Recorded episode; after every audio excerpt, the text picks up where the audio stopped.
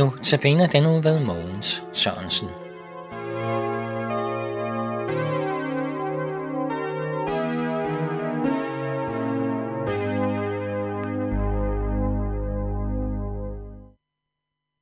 Vi har i denne uges notabene temaet, hvem er kirken? Og, det, og jeg de sidste par dage har jeg talt om, at kirken ikke er nogen af de ydre kirkesamfund, men at kirken er i disse ydre kirkesamfund, så sandt der også er sande troen i den. Men, men først og fremmest er organisationen derfor, at kirken, det sande Guds folk, skal få evangeliet forkyndt. Og jeg har også talt om i går, at det er et forfalsk tegn, at hvem som helst får lov til det i vores folkekirke. Og, og vi skal starte med at, at høre noget, som umiddelbart ikke har noget med dette med kirken at gøre, men som så alligevel siger noget om det. Vi skal læse fra Lukas, kapitel toogtyve, fra vers syvogfyrre. Og det er Jesus i Getsemane. Endnu mens han talte, kom der en skare, og han, som hed Judas, en af de tolv, gik foran, og han gik helt hen til Jesus for at kysse ham. Jesus sagde til ham, Judas, forråder du menneskesønnen med et kys? Ja, her, her ser vi jo en, der faktisk til syvende ophøjer Jesus, men ved den ophøjelse i virkeligheden forråder ham. Til, og, og, og sådan er det ofte, også i den ydre kirke, i kirkeorganisationerne. Selvom vi fik strammet vældig op her i, i vores kirke her i Danmark, så vil det stadig være iblandet mange, der ikke hører med til kirken.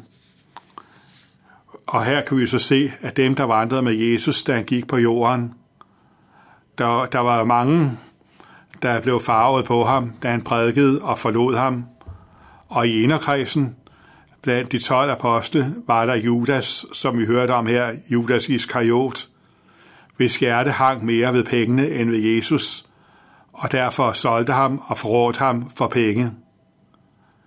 Kirken vil altid være blandet i blandet Judas Iskarioter, der til synligheden ophøjer Jesus, som den første Judas gjorde i Getsemane, men som i virkeligheden forråder ham.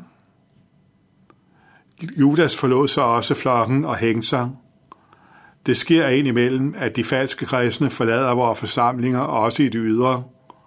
For nu vil de ikke have noget at gøre med det kristendom længere, men det sker bare ikke altid. Samtidig med, at kirken er iblandet mange, der ikke af hjertet er med Jesus Kristus, så skal vi tænke på, at udover Judas Iskariot, så var de disciple, der fulgte Jesus, og var hans disciple i ånd og sandhed, og havde den sande tro, også skrøbelige mennesker. De fattede meget ofte ikke, hvad han sagde. De ville ofte hindre nogen i at komme, som Jesus ønskede skulle komme, som vi jo hører, når der er dåb i kirken, og for at de ville hindre ham i at komme med deres børn til Jesus. Da det virkelig galt i Getsemane have, flygtede de alle sammen og lod ham i stikken, og Peter selv sværgede på, at han ikke kendte dette menneske. Dette er allerede den tidligste kirke, den tidligste forsamling af Jesus troende, havde både en Judas, hvis hjerte hang ved noget andet end Jesus, og så dem, hvis hjerte virkelig hang ved Jesus, men som var skrøbelige og fejlede i mange ting.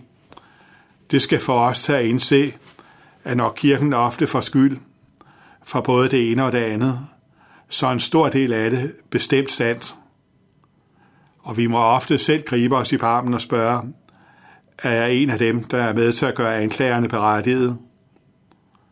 Så længe vi er her på jorden og har vores syndige natur med os, så er det en ting, så er det en ting vi ofte må se i øjnene. Når Paulus i stedet formaner menigheden til, at de skal bære over med hinanden, så indebærer det jo også klart, at der ofte vil være noget at bære over med.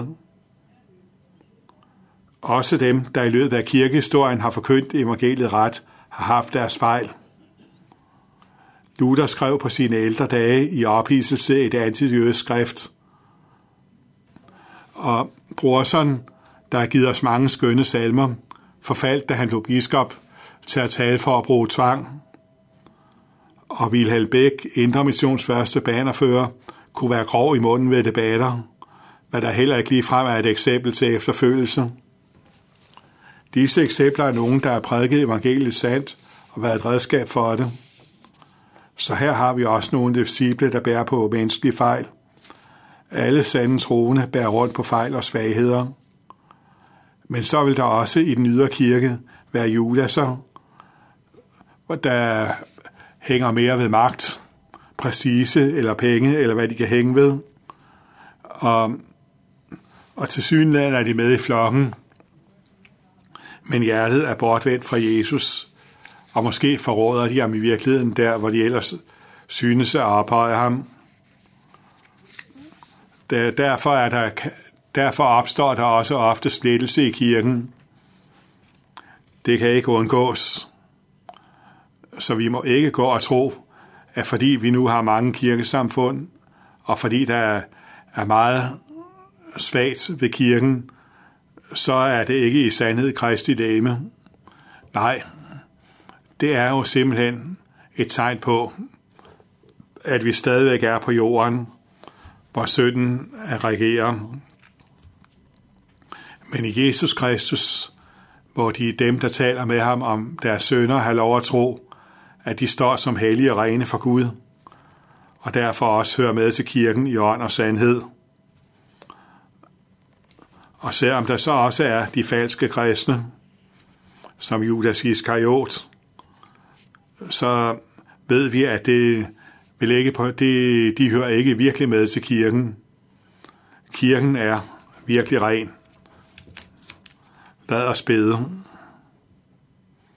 Kære Jesus, vi beder dig om, at der ikke må være en, der sidder og lytter nu, der må bedrage sig selv, og i virkeligheden være en Judas Iskariot i hjertet. Vi beder om, at du vil kalde os til en sand tro, og at du vil give, at vi må holde fast ved dig og dit evangelium, og stride mod synden, stride mod vores svagheder og skrøbeligheder, og at vi må holde fast i dig og være stærke i dig.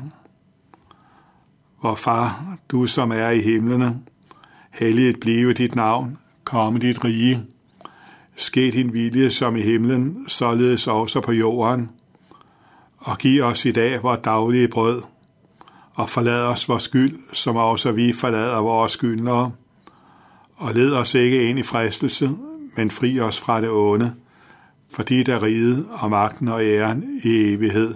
Amen.